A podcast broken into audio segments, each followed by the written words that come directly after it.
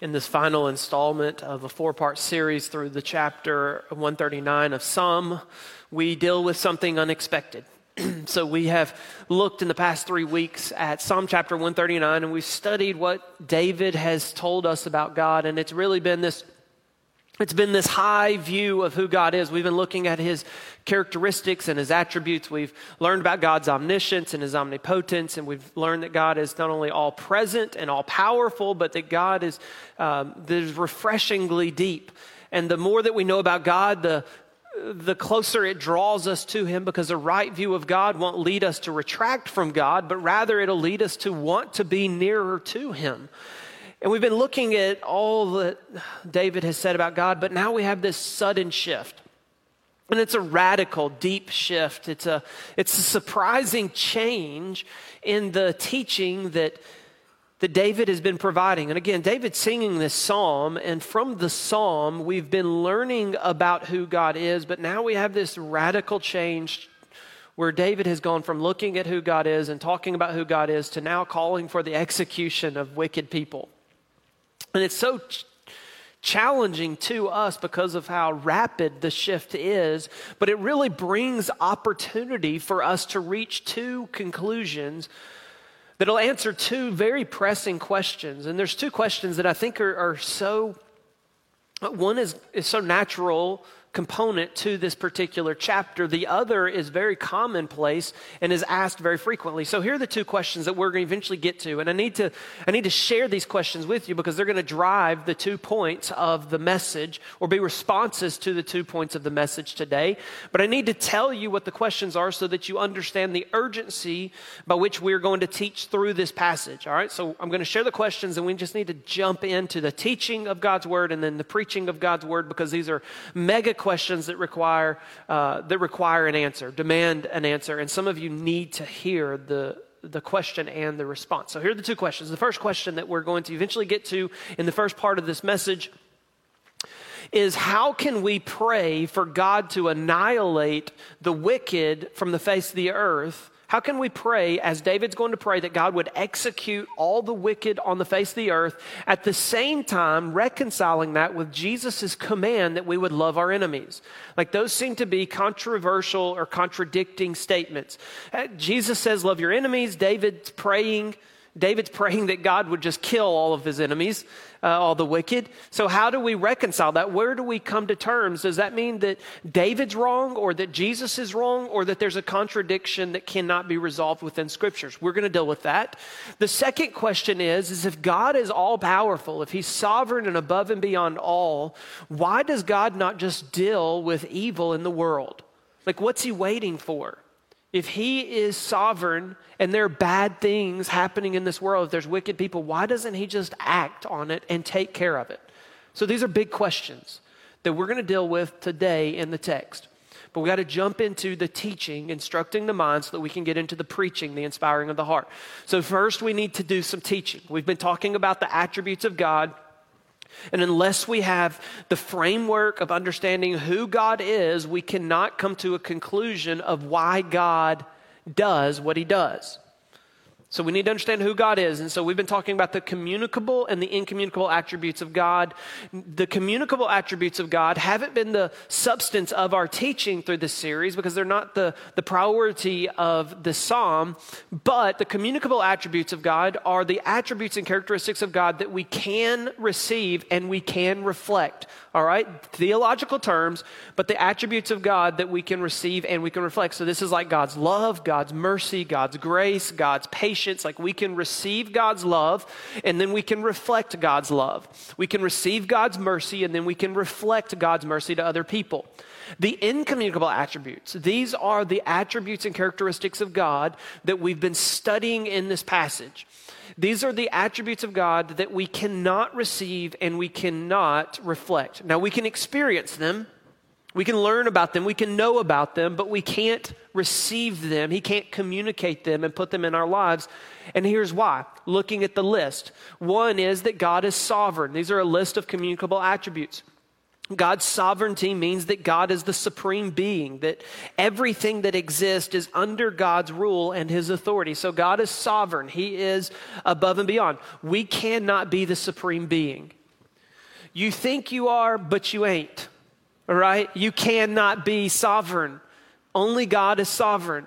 Another is God's omnipotence, meaning that God is all-powerful, the most powerful being in all existence and able to accomplish his will. He's omniscient, which means that he's all-knowing. God knows everything of the past, the present, and the future. He knows everything that actually is and everything that is possible to be. God's omnipresent, which means that he's always present in all places at all times. God is transcendent, which means that God, because he's the creator, he transcends all creation, and he is beyond all of created order. As such, he's completely unknowable except where he chooses and how he chooses to reveal himself to us. That's why it's important that we have the objective truth of God's word. This is God revealing himself to us. Because he's uncreated and we live within created order as created beings. The only thing we can know about God is what God chooses to reveal to us. God's immanence works with his transcendence. Because God is transcendent, we can't know him unless he knows about us. But because God is immanent, it means that he is invested and cares about our daily lives. And he is involved with us individually. God's immutability means that God is complete and perfect. He doesn't need to grow. He doesn't need to mature. He doesn't need to learn. God is complete and he's perfect. God's infinite means that he's unlimited. There is no stopping point in God, but he is infinite from every point in the past to every point in the future. God is there fully. And God is eternal, which means that God is not confined to three-dimensional space or time. God never had a beginning, and he will never have an end because he is eternal. These are God's incommunicable attributes. Now, we have to understand God's incommunicable attributes as a framework of who he is in order to give us a proper understanding of why he does. So here we are. We understand who God is. Now we look at Psalm 139 to seek an understanding of why David makes this sudden, rapid, unexpected shift. And the reason that he moves from talking about God's omniscience and his omnipresence and God's immanence, his intricate involvement with the creation of human body and human person, that's Psalm 139, 13 through 18, now to praying and asking God, would you slay, would you annihilate the wicked? The reason that he makes this shift is because he goes from looking with reverence at who God is to seeing the realism of what's going on around him. And in comparison to who God is and how God is, the world around us is corrupt and it's broken and it's full of wickedness. And what other response could you have to seeing the stark difference between God's perfection and world's depravity than saying, God, can you just wipe it all out? Specifically, he prays for the wicked execution. He prays for the wicked to be executed. Look with me at verses 19 through 22. He praise to the Lord. He's been talking about God. Now he brings it into a prayer. Oh, that you would slay the wicked, O God. O men of blood, depart from me. They speak against you with malicious intent. Your enemies take your name in vain. Do I not hate those who hate you, O Lord?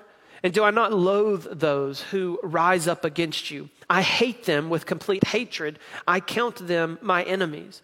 Now, before we ask that question, how can we interpret and receive this word from the word of God as true? Before we ask, how can we receive that and reconcile it to Jesus's instructions to love our enemies? We need to look at who the wicked are and why he calls for their annihilation. First, in verse 19, he calls them wicked. He identifies who he's talking about. The wicked are not just people who have done something wicked, but the wicked are those who are presently and actively wicked. They're presently and actively acting in wickedness.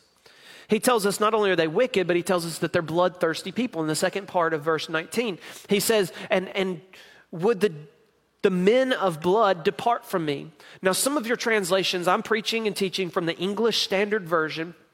Some of your translations may say bloodthirsty. Bloodthirsty is probably a fuller translation of the Hebrew to English. Blood is not wrong, but bloodthirsty kind of speaks of the thought here. What he's saying is men who are wicked or individuals who are wicked who also are thirsty for the spread and spill of blood, but not just any blood, the blood of the innocent. Specifically, these are individuals that want to spill the blood of innocent people. He goes on and he says another reason that these wicked need to be executed, another characteristic of them is that they have malicious intent. In other words, we read in verse 20, they speak against the Lord with malicious intent. The reason they speak against the Lord is to do harm and because they have evil devices. So they're using their words in an evil and wicked way against God. Furthermore, they use God's name in vain. Verse 20, the second part, your enemies take your name in vain. They're not just talking against God and they're not just spilling innocent blood, but they're evoking the name of God in an effort to show God up. So they're calling God, they're using God's name with no intention in God responding in an effort to make God look false. So they're in a situation, they're like, oh my God, would you do something? And the intention of them using language like that is knowing that God's not going to do anything, or at least not having a concern that God is going to act, therefore providing an implication to anyone who's listening that maybe there's not a real God after all. You know, that's the problem with using God's name in vain. It's like you're calling God's name in a hollow way for people to conclude that if God doesn't work, either God doesn't care or God isn't real. And therefore, you're using God's name in an empty way that brings empty results to God, putting God on the spot. People are doing this, and these are the ones that he calls for their execution. Not only that, but he says in verse 21, that they hate the Lord. The wicked personally hate God. They personally hate God. And they rise up against God. The second part of verse 21 tells us that I hate them with complete hatred and I count them as enemies. These are people who, in verse 21, who are rising up against the Lord and they hate the Lord. Therefore, we count them as enemies and we hate them as well. Now, this brings us to the place, and this is the question that we have to ask. How do we reconcile what David is writing here in the psalm with what Jesus says in the Gospels to love your enemy? Because if it's in the scripture, all right, note this. If it's in God's word, then we should be able to practice this. We should be able to pray for God to execute and to annihilate the wicked. So how do we reconcile this particular prayer, an example, with Jesus' teachings to love your enemies? And the reason and the way that we reconcile it is this, and I'll give you a contemporary example. Those who are wicked and bloodthirsty, as described and defined here in these verses, are those that have sought to live in complete opposition to who God is and against creation. They are those that not only oppose God, but are taking active steps to exercise evil within this created world and to take the lives of other people. They are doing everything they can to not only curse the name of God, but to wipe out anything that has the image of God on it. Now, Jesus says to love your enemies, to love those who are living as enemies to you, not those that are trying to kill you. All right, so we're talking about two different classifications of people. The contemporary example is this. Some of you have seen on the news that there is a war between Hamas and Israel. Have you seen that? So Hamas are these Islamic people from Palestine who have attacked and brought chaos and murder against Israelites in Israel nation. And they are, listen, those that are within Hamas are wicked people. And according to this scripture, we would be right to pray for God to execute those people and to remove them from the face of the earth. That's strong language, okay? But let me tell you why that's justified and help you understand the difference between praying for the execution of the wicked all the while loving our enemies. Those who are fighting on behalf of Hamas and who are within the regime of Hamas, they are people who are actively, vocally, verbally by self-confession, standing against God, claiming that God isn't real and that Jesus Christ is false. And what they are doing is they are shedding innocent blood. Verse by verse, point by point, they are the classification of what David is calling out right here. Now, do I think David's talking about Hamas? I don't. Do I think Hamas fits the bill? I do.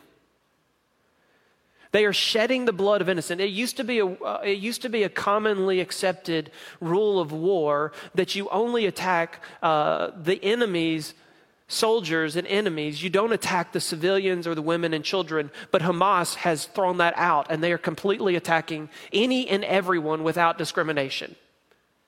They are going to the point of intentionally targeting civilians in Israel, thus showing the wickedness and the pure evilness of their hearts. And if that's not far enough, they're allowing the casualties of their own people, their own family members, their only children. In some instances, they're using their wives, their women, and their children as shields for their own antics, which just shows how deeply dark and evil these people are. And it is within complete bounds of scriptural positions and prescription to pray that God would annihilate these people from the face of the earth. It's completely within biblical bounds. And I would tell you, not politicizing the pulpit, but just calling wickedness wicked, I would tell you that we would be within God's will to ask God to take justice against people who are actively wicked, seeking to shed the blood of the innocent and seeking to oppose God. We should count them as our enemies too. We should. So how do we reconcile that with loving our enemies? The Hamas are wicked people that God should annihilate from the face of the earth, but those that are within Palestine who are enemies of us, but not a part of Hamas, they're enemies that we should love. Last night I read the story. of a Palestinian woman, not an Israeli, not a Jew, but a Palestinian woman who was in the hospital and she was pregnant. And this major news outlet was trying to create a sympathetic story for her in an effort to condemn what Israel was doing, counterattacking Hamas. And they were talking about how she was pregnant and how because Israel has counterattacked Hamas's attacks, now this woman's medical care was in jeopardy and she may not receive all of the attention that she needs. And so they were trying to create the scenario where they were rallying support against Israel. But in that situation, we may pray for the destruction of Hamas, but we should love that woman that's in the hospital. Like she may be an enemy of Israel by nature of being a Palestinian, but that's the woman that Jesus calls us to love. We should want her to be well so that she has an opportunity to hear the gospel of Jesus Christ and to recognize the falsehood of what Hamas is sharing. And so we can both have a hatred for the actively wicked and pray for their annihilation because they're the living manifestation of the dark spiritual world of Satan, and we can love our enemies that we hope to come to repentance. We should do both. But now we reach another point in the scripture with a dramatic and rapid shift. In verse 23 and 24, David, he's just prayed this really hard, deep prayer and made these really strong declarations that I pray you understand a little bit better now. And then he makes this rapid shift again. To now he welcomes an examination by the Lord. So he goes from praying for the execution of the wicked to asking God to examine him. Specifically in verses 23 and 24, David writes these words. He says, "Search me, O God, and know my heart. Try me and know my thoughts, and see if there be any grievous way in me, and lead me in the way of everlasting." So in other words, David says, all right, now I've prayed these things. Now, God, I need you to come and check my heart. I need you to check my person. Specifically, he calls for the Lord to investigate three parts of his being. If you're taking notes, here are the three parts. Number one, he asked the Lord to search his heart. In verse 23, "Search me, O God, and know my heart."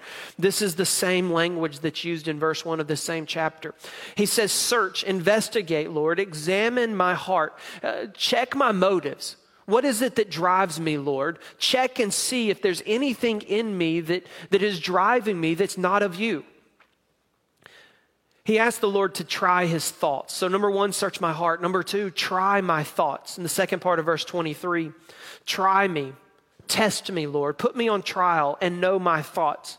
Specifically, what he's calling the Lord to test here and inviting the Lord to test here are the thoughts that cause anxiety in his life. Do you have any thoughts that seem to disrupt the peace that's in your heart? Specifically, that's what he means when he says thoughts. Disconcerting or disquieting thoughts. There are some thoughts I have that are just, they're everyday thoughts. And then there are other thoughts that seem to be, they seem to create anxiety in me. Am I the only one that gets anxiety?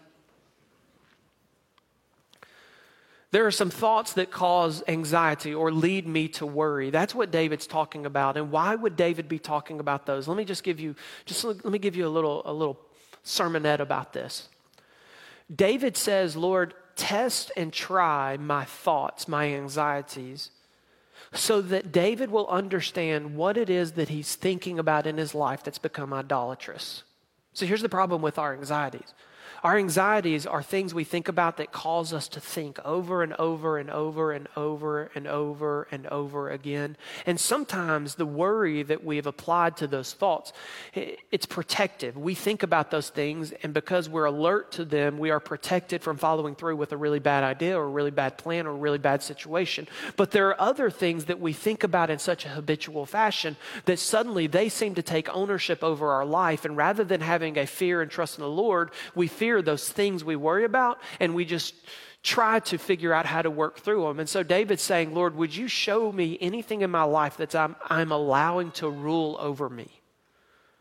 Would you test me, Lord? Would you put me on trial? And would you say, this is what I see that is controlling you? Just a personal example. Over the past week, for whatever reason, I've just started to have anxiety about preaching. Not necessarily worried about preaching. I mean, this is, as Hank, our executive pastor, said so eloquently to me this morning, it's your job to talk to people. He's right. That part I get. But I started to have anxiety that maybe my preaching wasn't good enough. That's comparison is an awful thing. My preaching wasn't good enough, or maybe I wasn't communicating to people and connecting them. And the Lord just started to reveal to me, studying this, Scott, are you worried about your preaching because you're worried about what people will think about you, or you're worried about what people will think about me? You see, our anxieties tend to be about what it is that's central to us and what's propping us up. But I don't preach so that you guys think more of me. My point and my calling is to preach so that you think more of him. When I get myself out of the center of the question, my anxieties are relieved because I understand I'm just a messenger with a message. I'm not a messenger trying to promote myself. And the Lord said, take yourself out of it and remember your calling and your task is to point people to me to reveal the truth of my word so that they would think more of me and not about you. And is it true about you? What are the things that you're worrying about that are beginning to control you, that are taking the focus off of God as the central person in your life and putting them on you? David says, test me, show me if there be anything like that in my life. And then he goes finally into this third point of request. He says, and then see, Lord, look at and know if there's any grievous way in me. So my heart, my motivations, my thoughts and concerns and anxieties, but now, Lord, my manner of life, my practice and my customs. Would you see if there's anything in my life, God, that is out of line with you? And the reason that he asked for this is because David wants to be led to the place of everlasting. He wants to be led to the place and put in a position where he has everlasting life. There's two options here. You can have the way of the world and the way of the wicked, which is condemnation and destruction, or you can have the way of Christ, which is the way of life, eternal life. There are only two options here. Sometimes people think they can live in the middle of the road until they're ready. You are either living with the wicked and on your way to destruction, or you are living with Christ and you're on your way to life. Those are the only two options. And David says, I recognize that these are the only two options, so I'm asking, Lord, lead me this way. I don't like what's being offered over here. Lead me in this direction. And so it should be true with us.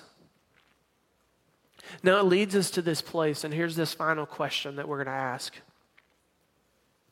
We've already dealt with the reconciliation that's necessary as we grapple with the difference between praying for the wicked and loving our enemy. But now we ask this question, because we know God is sovereign, but we know God is all-powerful. If he is sovereign and if he is all-powerful, why doesn't he just go ahead and deal with the evilness that's in this world?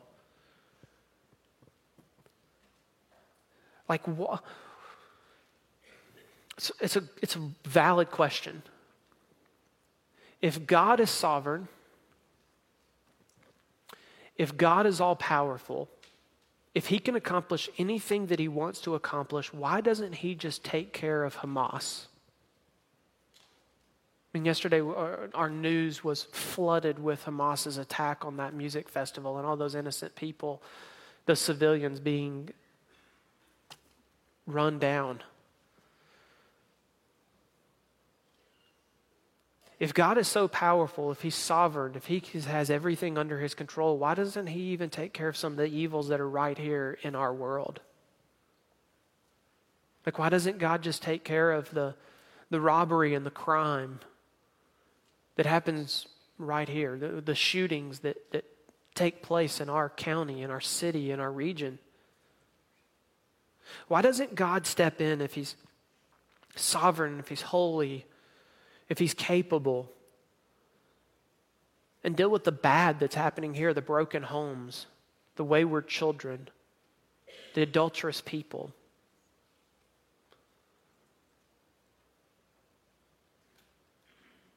There's a number of ways that we could answer that. There are many answers to this question. But I think that this stanza that we studied today and the sudden shift David makes from praying for the annihilation of the wicked to then asking God to examine his own heart, I think that it suggests to us one primary reason why God has not acted yet. What if the reason that God has waited to annihilate evil and to remove bad from this earth, what if the reason that he's waited to take action is because of you? What if he's chosen not to act yet because he's waiting for you to turn back to him?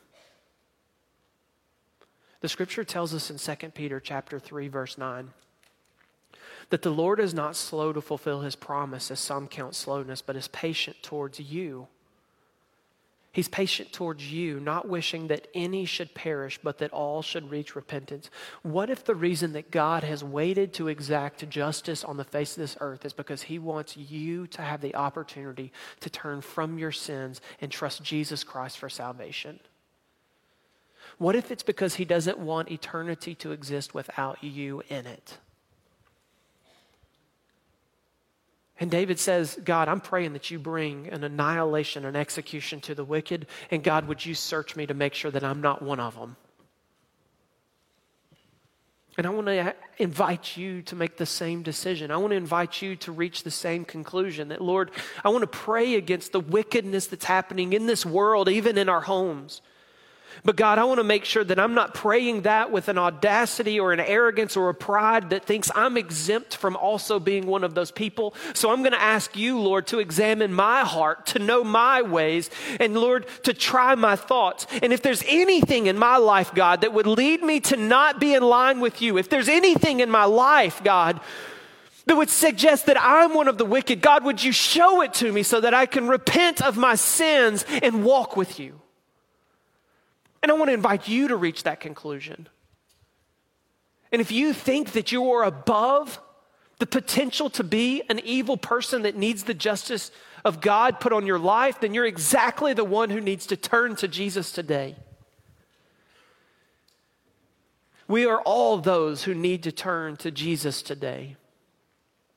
And so here's what you need to do. And please hear what I'm about to tell you as more than just a suggestion. I'm telling you what you need to do today because your eternity is on the line. And make no mistake about it, God may not have exacted justice and wiped out evil yesterday, but there's nothing to say he won't do it today. And he may have been waiting for you up to this point, but don't think that that invitation to respond will last forever. The day of judgment will come. And what you need to do today, if you have never received forgiveness of your sins by placing your faith in Jesus Christ today, you need to say, I know I'm a sinner. And I believe that Jesus Christ was the only Son of God and that he died on the cross so that I could be saved. And so today, I receive by faith the forgiveness of my sins by placing my trust in Jesus. I don't care how old you are, how young you are. I don't care if you sit in the front, in the back, or in the balcony. If you have never made that decision, today is the day you need to decide to trust Jesus as your Savior. Now's the time. If you would like to be saved and you never have made that decision, now you can. You simply believe in your heart what God has done and he will do the saving. I want to move us into a specific time of invitation. If you are on the worship team leading us in the song, I want to invite you to come forward. I want to invite everyone where you are just to stand.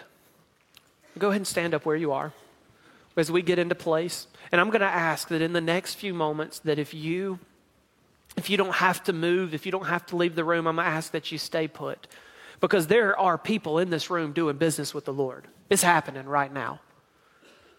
There are folks that are doing business with the Lord, and there are folks the Lord's doing business with. And I would hate to know that I was moving around unnecessarily and I created a distraction. So just hold on where you are.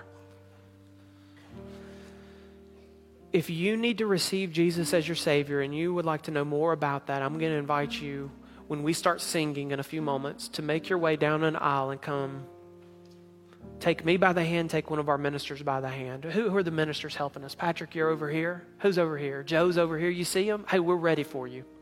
We're ready for you. Matter of fact, we've invited some other folks, some church members who have volunteered to come and to be available. In the event there's more of you than there are us, we've got folks ready to pray with you, to hug you, to encourage you. I mean, right here's a couple. They're going to help us. If you come down and you want someone to pray with you, we're ready for you because we believe God's doing something. If you need to make a decision for Jesus, you don't need us to be saved. But you do need us to be discipled.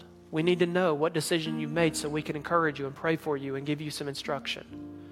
Maybe you need to join the church. That's another decision. Some folks have said, we're just going to wait and see what Brother Scott does and how things go. It's going good. And it would be going better if you'd come and join us.